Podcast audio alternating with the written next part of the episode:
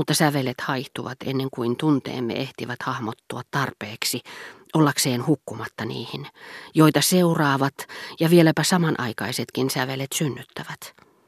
Tämä vaikutelma kietoisi jatkuvasti nestemäiseen, monimuotoiseen syleilyynsä johtoaiheet, jotka silloin tällöin melkein huomaamattomasti nousevat pintaan ja sukeltavat taas kohta syvyyksiin, jättäen muistoksi vain tuottamansa erikoislaatuisen nautinnon, niin että niitä olisi mahdoton ajatella, kuvailla, kertoa tai nimetä, ellei muisti, aivan kuin muurari, joka valaa kuohujen keskelle sillan peruspylväitä, painaisi mieleemme näiden pakenevien johtoaiheiden tarkkoja kopioita, jotta voisimme verrata niitä seuraajiensa ja erottaa ne niistä.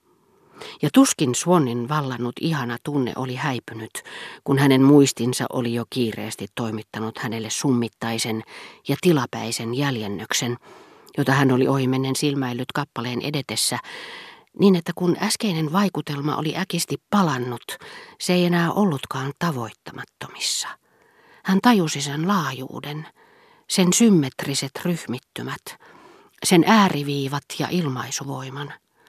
Hän oli nyt tekemisissä musiikin kanssa, joka ei enää ollutkaan puhdasta musiikkia, vaan piirustustaidetta, arkkitehtuuria ja ajatuksia, joiden avulla musiikin saattoi palauttaa muistiinsa. Tällä kertaa hän oli selvästi erottanut aiheen, joka hetken aikaa oli pysytellyt sointuvan aallokon yläpuolella – hän oli heti nähnyt siinä mahdollisuuden aivan erikoislaatuisiin nautintoihin, joista hänellä ei ollut aikaisemmin ollut aavistusta. Ja koska hän oli varma siitä, että vain tämä sävelaihe pystyisi niitä tuottamaan, hänessä oli syttynyt sitä kohtaan ennen tuntematon rakkaus.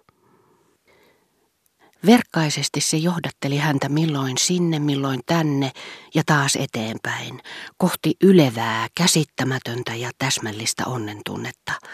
Ja yhtäkkiä kohdassa, mihin se oli ehtinyt ja missä hän valmistautui sitä seuraamaan lyhyen tauon jälkeen, se muutti nopeasti suuntaa ja vaihtaen temponsa kiihkeäksi, ilmavaksi, surumieliseksi, tahdikkaaksi ja pehmeäksi, riisti hänet mukaansa kohti tuntemattomia näköaloja. Sitten se katosi. Hän toivoi kiihkeästi tapaavansa sen vielä kolmannen kerran. Se palasikin, mutta sen sanoma ei ollut selkeämpi, eikä sen tuottama nautinto yhtä syvällinen kuin aikaisemmin. Mutta kohta kotiin päästyään hän jo tarvitsi sitä. Hän oli kuin mies, jonka mieleen kadulla nopeasti ohikulkeva nainen, on painanut uudenlaisen kauneusihanteen, mistä hänen tunneherkkyytensä ammentaa uutta voimaa, vaikkei hän edes tiedä, saako enää koskaan nähdäkseen nimeä myöten tuntemattomaksi jäänyttä kaunotarta, jota jo rakastaa.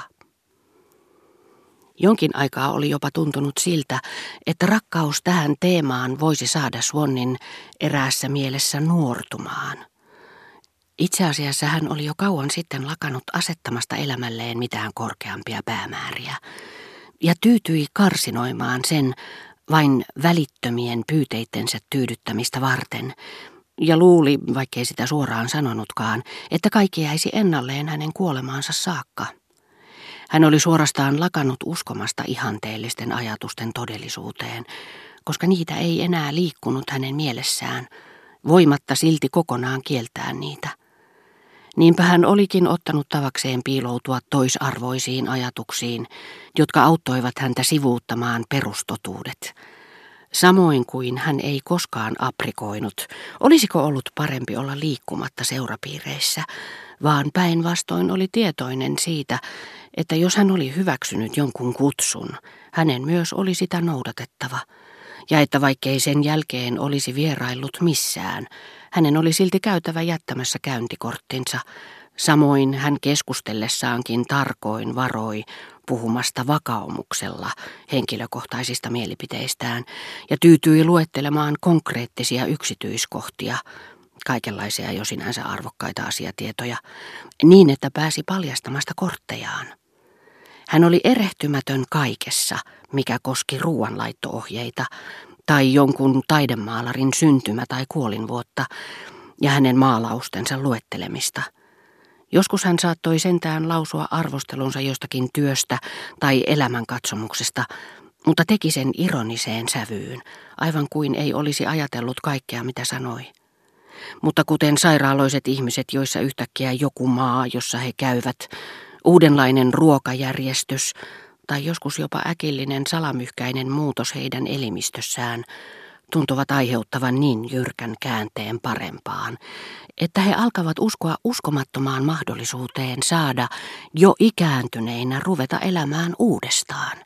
Niin Suonkin keksi itsestään kuulemansa teeman muistosta ja joistakin sonaateista, jotka oli soitattanut nähdäkseen, olisiko niissä hänen teemansa, yhden niistä näkymättömistä arvoista, joihin oli lakanut uskomasta, ja joille, aivan kuin musiikilla olisi ollut häneen pesiytyneeseen, köyhtyneeseen moraaliin eräänlainen parantava vaikutus, hän olisi jälleen halunnut ja melkein uskoi voivansakin omistautua.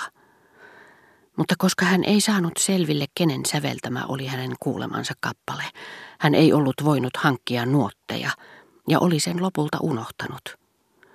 Hän oli tosin vielä samalla viikolla tavannut samoilla kutsuilla olleita henkilöitä ja kuulustellut heitä, mutta monet olivat tulleet vasta esityksen päätyttyä tai lähteneet ennen sen alkamista. Jotkut olivat tosin olleet läsnä, mutta vetäytyneet toiseen huoneeseen keskustelemaan, kun taas muutamat muut, jotka olivat sitä kuunnelleet, eivät muistaneet mitään kuulemastaan. Isäntäväki puolestaan tiesi, että kysymyksessä oli uusi sävellys, jonka heidän kiinnittämänsä taiteilijat olivat itse halunneet soittaa, mutta muusikot olivat lähteneet kiertueelle, eikä suon ollut tullut hullua hurskaammaksi. Tunsihan hän toki musiikin ystäviä, mutta vaikka hän muistikin teeman tuottaman erikoisen ja selittämättömän mielihyvän ja näki silmissään sen muotoilemat kuviot, hän ei alkuunkaan pystynyt sitä heille hyräilemään. Sitten hän lakkasi ajattelemasta sitä. Mutta yhtäkkiä, vain muutama minuutti sen jälkeen kun pikkupianisti oli alkanut soittaa Rova Verderanin kutsuilla, hän tajusi tuntemansa teeman lähestyvän korkean, kahden tahdin pitkään pidättelemän nuotin taustalla, ja ikään kuin irtoavan tästä venyvästä sävelestä, joka levisi soivana verhona sen kypsymisen salaisuutta peittämään. Pidättyväisen, solisevan ja jäsennellyn, ilmavan ja tuoksuvan teeman, jota hän rakasti. Ja se oli niin omalaatuinen ja sen viehätysvoima niin yksilöllinen ja korvaamaton, että Suonnista tuntui siltä kuin hän olisi kohdannut tutussa salongissa kadulla ihailemansa naisen, jota ei ollut enää koskaan uskonut tapaavansa. Lopulta sävelmä loittoni, valppaasti tietä näyttäen, ominaistuoksujensa kukkakimpussa, ja jätti hänen huulilleen oman hymynsä kaijun. Mutta nyt Suon saattoi kysyä tuntemattoman kaunottaren nimeä. Hän sai kuulla, että kysymyksessä oli Väntöin viulusonaatin Andante-osa. Hän piti tätä vallassaan, saisi tavata niin usein kuin haluaisi ja voisi yrittää oppia sen salaperäisen kielen.